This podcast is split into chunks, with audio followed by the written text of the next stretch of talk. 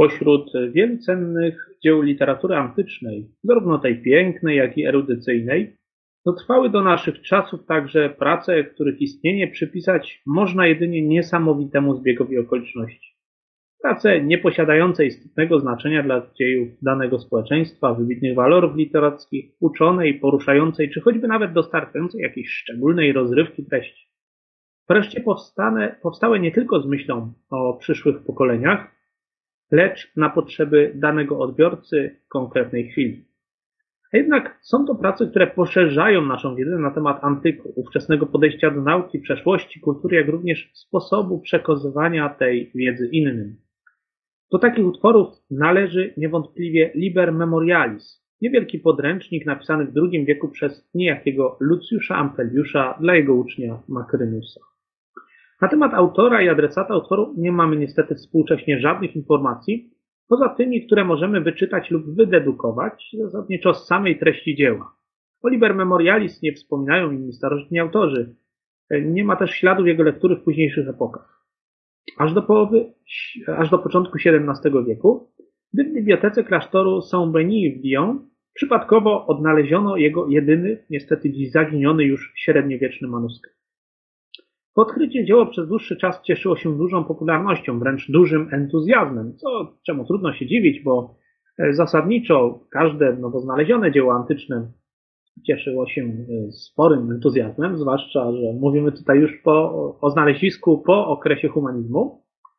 I najlepiej o tym świadczy ogromna wręcz liczba jego wydań, ponieważ udało się mi znaleźć aż 40 jego wydań w ciągu nieco ponad 200 lat, dzielących datę Editio Princeps, pierwszego wydania w roku 1638, aż do pierwszego wydania krytycznego Eduarda von Welpina w roku 1854. 40 wydań dzieła w ciągu 200 lat. To jest dosyć sporo. Zwłaszcza, że zdecydowana większość tych wydań przypada na wiek XVII. I stopniowo do XIX wieku ta liczba się e, zmniejszała. W drugiej połowie XIX wieku i pierwszej połowie XX wieku utwór rzymskiego nauczyciela traktowano jednak przede wszystkim jako typowe kompendium wiedzy na temat świata antycznego, co wiązało się z pojawiającą się niestety już wówczas i coraz częściej, ale niestety Niekiedy również i dziś krzywdzącą krytyczną oceną, oceną jako utworu miernego i małowartościowego. Stopniowa rehabilitacja literatury okresu cesarstwa, zwłaszcza późnego, przyczyniła się jednak do zmiany postrzegania także Liber Memorialis. Wspomniałem, że jest to dzieło datowane współcześnie raczej na połowę II wieku po Chrystusie w XIX-XX wieku bardzo często datowano jednak również na późny antyk, zwłaszcza na IV wiek, a to wynikało tak naprawdę tylko z negatywnej oceny jego treści i stylu jako mało oryginalne, mało oryginalnej, jako miernej stylistycznie, o niskich walorach językowych, poznawczych, artystycznych, a Wiązało się to też z postrzeganiem późnego antyku jako taką epoką upadku kultury literatury antycznej. E, zmiana e, postrzegania e, tej epoki na równi z szerszymi badaniami nad dziełem Apeliusza pozwoliły jednak raczej ograniczyć go z dużą dozą pewności do połowy II wieku po Chrystusie, co wynika nie tyle nawet z argumentów ex silentio różnych, czyli tego, czego czy aluzji do wydarzeń, których nie znajdziemy w dziele Ampeliusza, co raczej z e, samej analizy pewnych e, zjawisk kulturowych, pewnej z analizy treści, która w tym dziele się znajduje. Na zmianę oceny utworu Ampeliusza wpłynęło również skierowanie uwagi wielu badaczy na problemy dotychczas w badaniach nad antykiem rzadziej poruszane, związane z funkcjonowaniem literatury erudycyjnej, szkolnej i użytkowej, więc literatury traktowanej no nie tyle już, jak, jak to dawniej bywało, jak e, to ujęła e, włoska badaczka Maria Gulletta jako contenitore saccheggiato, czyli taki pojemnik na dane, który można bezkarnie łupić, wyrywać z niego e, przydatne dla współczesnych badaczy informacje, zwłaszcza natury historycznej, ale zaczęto interesować się tymi dziełami per se, jako dziełami interesującymi same w, same w sobie. Zwracając uwagę na to, co one nam mówią o ich autorach, co nam mówią o oczekiwaniach odbiorców, w ogóle o ówczesnej wiedzy na temat świata. Więc nie tyle dzisiaj się zwraca uwagę na to, czy ci autorzy mówią prawdę, jak to naprawdę było, wie eigentlich gewesen, ale bardziej zwraca się uwagę na to, jaki obraz świata te dzieła kreują. Jeśli chodzi na przykład o historię, e, skąd autorzy czerpią, nie będący historykami zazwyczaj, skąd czerpali swoją wiedzę na temat historii, jaki obraz historii chcieli przekazać e, i dlaczego w ogóle w, w pracach, które zasady nie są historiograficzne, w ogóle poruszali tego typu tematy. Więc e, to są kwestie bardziej interesujące niż samo sprawdzanie, czy dany autor na pewno się nie pomylił, e, czy czasem nie przekręcił jakiejś informacji. W ostatnich latach daje się zaobserwować więc odejście uczonych od apodyktycznych ocen talentu literackiego autora, wiarygodności podawanych przez niego informacji na rzecz badań nad charakterem, celem powstania, strukturą Zampeliusza.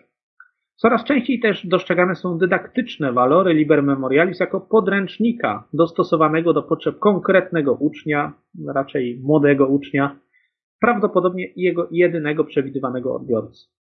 Na utylitarny, dydaktyczny charakter utworu zdaje się wskazywać już sam tytuł dzieła, w którym został zawarty urzeczownikowniony przymiotnik memorialis, oznaczający dosłownie coś odwołującego się do pamięci, służącego pamięci, wspomagającego pamięć, a więc mamy do czynienia, y, i patrząc na tytuł sam, ale też przede wszystkim na treść dzieła, z czymś w rodzaju ściągi czy bryku, jak Ingemar König, niemiecki tłumacz z Ampeliusza, przyjął tłumaczenie opisowe, a więc Liber Memorialis, was ein junger Römer wissen soll, czyli co mały Rzymianin powinien wiedzieć.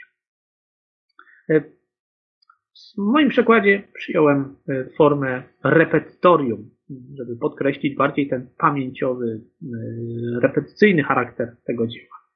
Cały utwór w zachowanej do dziś wersji składa się z 50 rozdziałów. Brakuje zakończenia, w kilku rozdziałach zauważone są ubytki, uszkodzenia, e, które dzielą się na dwie zasadnicze części. Rozdziały 1.29 poświęcone są astronomii, astrologii, geografii mm, oraz podstawom historii. Odpowiadałem też na trzy pytania postawione w prologu. Czym jest świat i żywioły? Co znajduje się na ziemskim kręgu? Oraz czego dokonał rodzaj ludzki? Rozdziały 30 do 50 stanowią natomiast pogłębione opracowanie wątków historycznych z części pierwszej. W obrębie tych części można dostrzec dalsze podziały podyktowane zapewne potrzebami wykładu i porządkujące materiał, Pierwszy rozdział stanowi wstęp i konspekt dla sześciu kolejnych. Ampeliusz zawarł w nim możliwie najprostszą definicję świata. Świat jest to ogół rzeczy, w, których, w którym znajduje się wszystko, poza którym nie ma nic. Po grecku nosi nazwę kosmosu. Oraz objaśnienie najprostszych, a potrzebnych później zagadnień, takich jak cztery kierunki świata, teoria żywiołów, czy podział na pięć stref klimatycznych, od najcieplejszej i równikowej przez umiarkowane, aż po e, strefy zimna na dwóch biegunach. Następnie sześć rozdziałów pogrupowane zostało według żywiołów, ich atrybutów i odpowiadających im dziedzin wiedzy, e, czyli na przykład ogień, e, informacje dotyczące nieba i astronomii. Powietrze, informacje dotyczące wiatrów i ich nazewnictwa. Ziemia, e, opis kręgu ziemskiego i geografia. Woda, opis oceanów, mórz i ich nazwy. Każdy z tych rozdziałów został skonstruowany w inny sposób. W rozdziale drugim Ampeliusz opisuje kolejno 12 znaków zodiaku według następującego klucza. Łacińska nazwa znaku, ewentualnie nazwa grecka lub objaśnienie, e, jaką postać przedstawia znak, zwięzła mityczna historia związana z powstaniem znaku, inne wersje mitów. Jako przykład można wskazać opis szczelca. E, szczelec Krotos, syn piastunki, mus, które zawsze ceniły go za to, że zabawiał je grą i dźwiękiem wydawanym przez strzały. Inni mówią, że chodzi o Chirona, gdyż był on sprawiedliwy, pobożny, uczony i gościnny. Od niego Eskulap nauczył się medycyny, zaś Achilles gry na gitarze i wielu innych umiejętności. Koniec cytatu. Rozdział trzeci poświęcony jest gwiazdom i konstelacjom. Tutaj każda z nich zostaje jedynie krótko scharakteryzowana poprzez jedną specyficzną cechę bądź skojarzenie, na przykład kanikuła, której moc objawia się zwłaszcza w okresie przesilenia letniego. Rozdział czwarty i piąty łączą wiedzę o znakach zodiaków i kierunkach e, świata z nazewnictwem i orientacją 12 podstawowych wiatrów. E, z prostą definicją. E, po raz kolejny, a więc wiatry powstają wskutek ruchu i odchylenia powietrza. Wreszcie rozdziały szósty i siódmy stanowią geograficzne katalogi najważniejszych ludów, gór, wysp, rzek mórz wraz z ich umiejscowionym, opisanym w możliwie najprostszy sposób.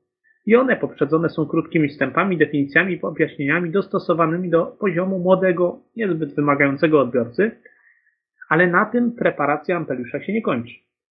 Przykładowo, w kolejności wymienienia ludów Ampeliusz nie trzyma się żadnego porządku, pozornie, w praktyce jednak generalnie posuwa się takim jakby zygzakiem z wschodu na zachód, zakręcając znów wschodu na zachód, zachodu na wschód, kolejno przechodząc przez e, poszczególne krainy Imperium Rzymskiego, zupełnie tak, jakby miał przed sobą mapę i e, oczekiwał, że odbiorca jego dzieła również wie, do jakiej mapy się odwołuje i będzie rozumiał, e, jaki układ, jaki układ został przyjęty. Z kolei przy opisie wysp greckich zwraca uwagę dokonana przez niego selekcja materiału. Z jednej strony wymienia bowiem wyspy najbardziej znane, największe, jak Rodos, Eubea, Lesbos czy Kreta, z drugiej zaś pomija wiele innych, a skupia się na Serifos, Giaros i Donusie, a więc niewielkich skałach zasadniczo, bez żadnego znaczenia. E, mogłoby się to wydawać przypadkowe i dziwne, ale E, należy za, zauważyć, że w literaturze okresu wczesnego cesarstwa wyspy te e, były traktowane dosyć symbolicznie. Były to miejsca zesłań politycznych. E, kojarzyły się Rzymianom jako takie paskudne skały wyrastające z przerażającego żywiołu morskiego na końcu świata. Z perspektywy mieszkańców Italii Morze Egejskie przez długi czas faktycznie uchodziło jako odległa i niegościnna kraina, w odróżnieniu od bogatych miast w Azji Mniejszej, bogatych e, czy ważnych kulturowo Aten, wyspy Morza Egejskiego raczej, e, małe wyspy Morza Egejskiego nie wzbudzały wielkiego, szczególnego zachwytu. A po tym, jak cesarze zaczęli zsyłać na nie masowo nieprzychylne sobie, nieprzychylnych sobie polityków, czasami pisarzy, przelgnęła do nich taka łatka e, więzień, pływających więzień. Stąd ich obecność w dziele Ampeliusza raczej nie, nie powinna dziwić. Warto też zauważyć, że co do innych wysp, Ampeliusz zauważa, że pozostałe są niezliczone i nie warto zawracać sobie nimi głowy. Innumerabilis sunt. Kolejne rozdziały pierwszej przyrodniczo-kulturowej części dzieła, 8 i 9, dotyczą spraw ludzkich, katalog surów świata i atrakcji turystycznych, zwłaszcza wschodniej części Imperium Rzymskiego. Ciekawe jest zwłaszcza podejście Ampeliusza do znanych miejsc, opisanych tak, by zainteresować, y, zachęcić do ich odwiedzenia, ale i nawiązać przy okazji do y, ich opisu do treści mitologicznych lub historycznych. Przykładowo, pisząc y, o górze na Leukadzie, pisze Ampeliusz tak. Góra na Leukadzie, skąd Safona rzuciła się do morza z powodu mężczyzny. Na samym szczycie znajduje się okręg kultowy Apollina, w którym składa się ofiary, i gdy człowiek rzuca się stamtąd w dół, natychmiast wyławiają go do łód. Niewątpliwie nie jest przypadkowe również to, że rozdział o tak swobodnej treści następuje bezpośrednio po dość obszernych i pamięciowych katalogach geograficznych, a poprzedza również równie wymagający katalog bóstw, e, przedstawionych w sposób e, racjonalny, w których e, kolejne bóstwa wymienia na przykład Ampeliusz sześciu Herkulesów, siedmiu Jowiszów, e, Merkurych, wychodzą z założenia, że różnice w mitach i pojawiające się e, różne wersje mitów w różnych częściach świata świadczą o tym, że mamy do czynienia z różnymi bóstwami o tym samym imieniu, czy też przypisywanych do tego samego imienia. Rozdział 11 otwiera blok historyczny poświęcony historii powszechnej, uszeregowanej według koncepcji siedmiu następujących po sobie imperiów Asyrii, Medii, Persji, Sparty, Aten, Macedonii i Rzymu.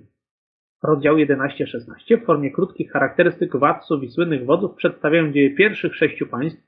Kolejno, kolejne poświęcone są za już, już słynnym Rzymianom, królom, wodzom, politykom i bohaterom. Każdy z nich rozpoczyna się od imienia danej postaci, po której Ampeliusz wymienia jej najbardziej znane dokonania. Czasem jednak podaje przed nimi również epitet bądź inne dookreślenie ułatwiające skojarzenie o kogo chodzi, pomagające w klasyfikacji i wyrobieniu sobie prostej opinii na temat konkretnego bohatera. Tak na przykład Cyrus to najodważniejszy król, który podporządkował sobie większość część Azji. Dariusz to jeden z siedmiu Persów, który osiągnął panowanie na podstawie końskiego rżenia. I tu znów, jeśli nie znamy wersji Herodota, e, spopularyzowanej przez e, autorów rzymskich, to wyda nam się to dziwne, zaskakujące, nawet niezrozumiałe. A więc po raz kolejny autor wymaga pewnej wiedzy od swojego czytelnika. Wiedzy dosyć podstawowej, e, trzeba powiedzieć. Xerxes to syn Dariusza, który prowadził jak dobrze wiemy z naszej szkoły, nieudaną kampanię wojenną przeciwko Grekom. Likurg został nazwany prawodawcą, Arystydes sprawiedliwym, zgodnie z często przypisywanym mu przydomkiem starożytności, e, ateński strateg Fikrates najbieglejszym w sztuce wojennej, a przewodniczący macedońskiemu powstaniu przeciwko Rzymianom pseudofilip, po prostu prostakiem i niegodziwcem. Jako przykład typowej charakterystyki można przytoczyć notkę poświęconą ateńskiemu strategowi Habriasowi. Habrias, wódz ateński, który nauczył żołnierzy walczyć na sposób gladiatorów. Przyłączył do Aten Cypr, Naxos i wszystkie wyspy azjatyckie, a w bitwie morskiej koło Chios wolał raczej zginąć, niż odpłynąć złożywszy broń. Podobnie zabójcy ateńskiego tyrana Hiparchosa Harmodios i Artogeiton zostali określeni mianem plebejuszy. W zachowanej biografii Abriasa, autora Corneliusza Neposa, na której prawdopodobnie opierał się Ampeliusz, nie pojawia się żadne porównanie do gladiatorów. Również żadny rzymski autor nie nazwał ateńskich tyranobójców plebejuszami. Można zatem założyć, że w obydwu przypadkach mamy do czynienia z celowym zabiegiem samego Ampeliusza, który miał na celu dostosowanie treści do poziomu rzymskiego ucznia przez wprowadzenie znanych mu pojęć, znanych mu, e, czy porównanie do znanych mu zjawisk. Można wskazać podobne zjawisko, podobną e, sytuację e, w adaptacjach rzymskich komedii e, nowatyckich. Przede wszystkim u Plauta.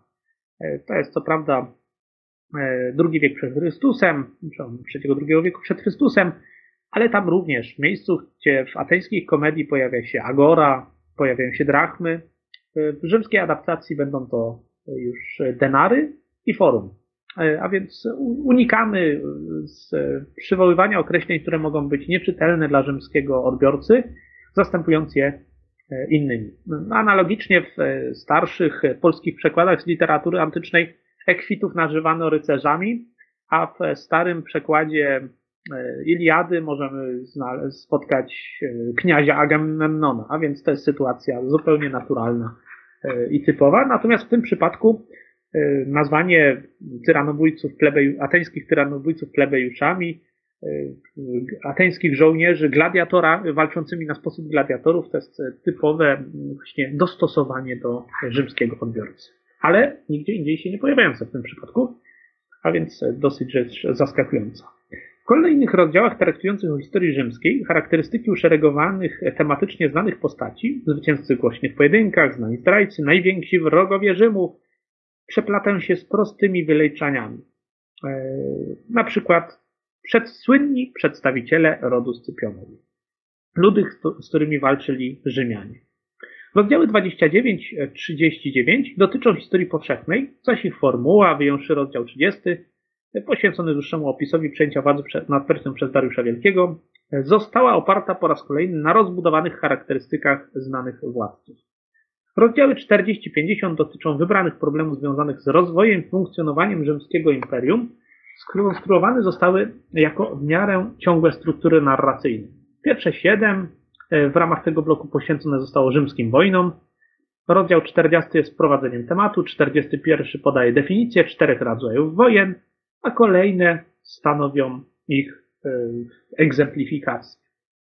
Wreszcie ostatnie rozdziały poświęcone są poszczególnym ustrojom państwa. Więc mamy taką jakby krótką powtórkę z WOS-u, e, czy z wiedzy o społeczeństwie, z wiedzy o ustrojach w wersji rzymskiej.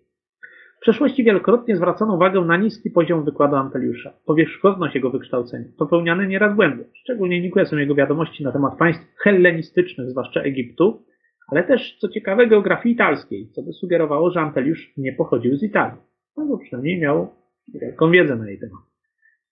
Uczonym umykał jednak dydaktyczny, a więc najważniejszy aspekt jego pracy, skierowanej najpewniej do młodego, niewykształconego odbiorcy.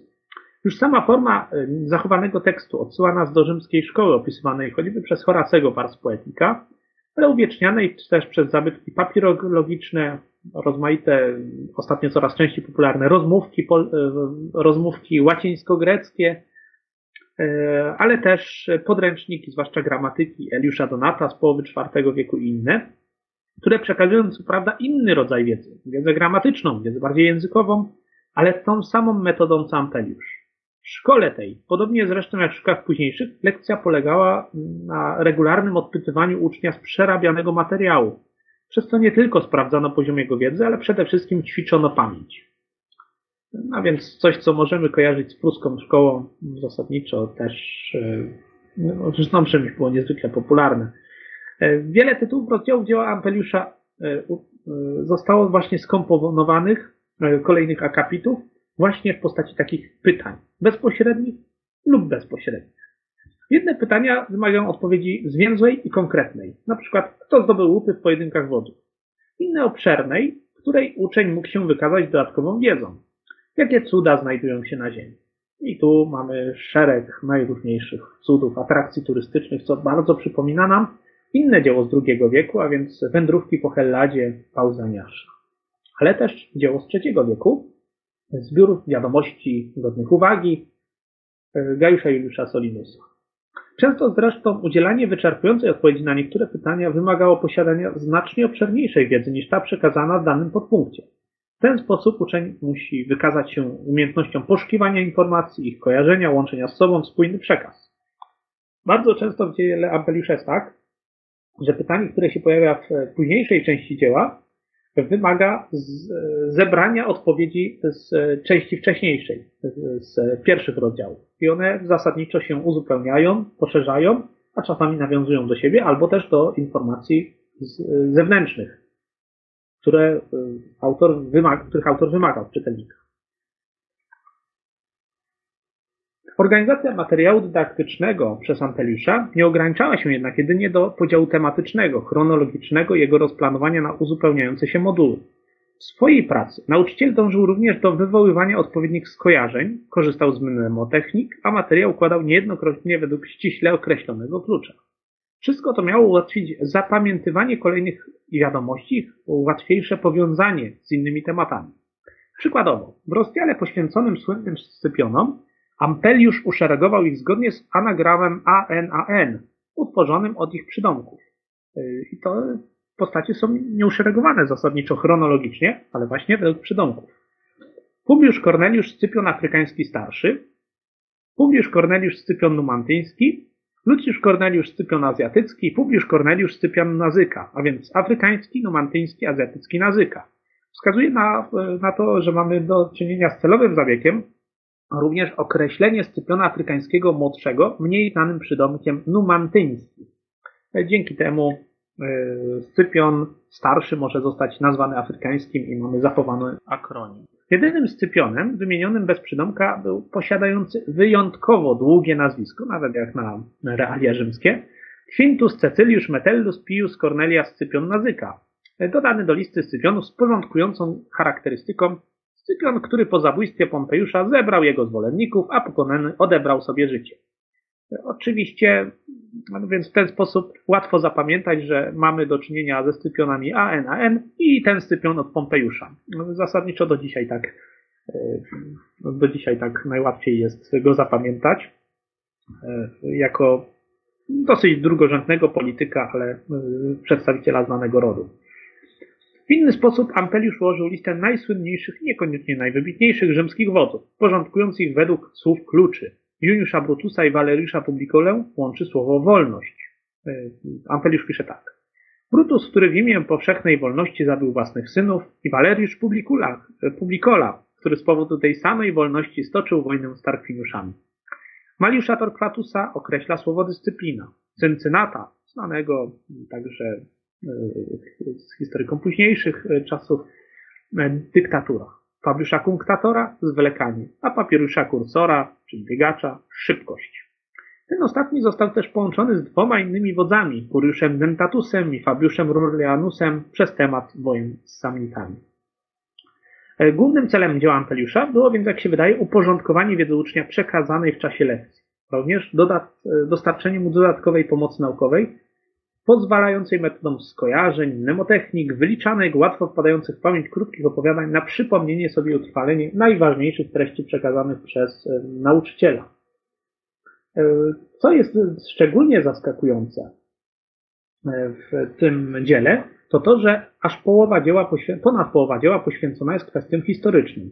Z tego co wiemy, natomiast historia nie stanowiła raczej jakiegoś osobnego, szczególnego, mm, szczególnej dziedziny, z którą zapoznawali się starożytni Rzymianie w szkole.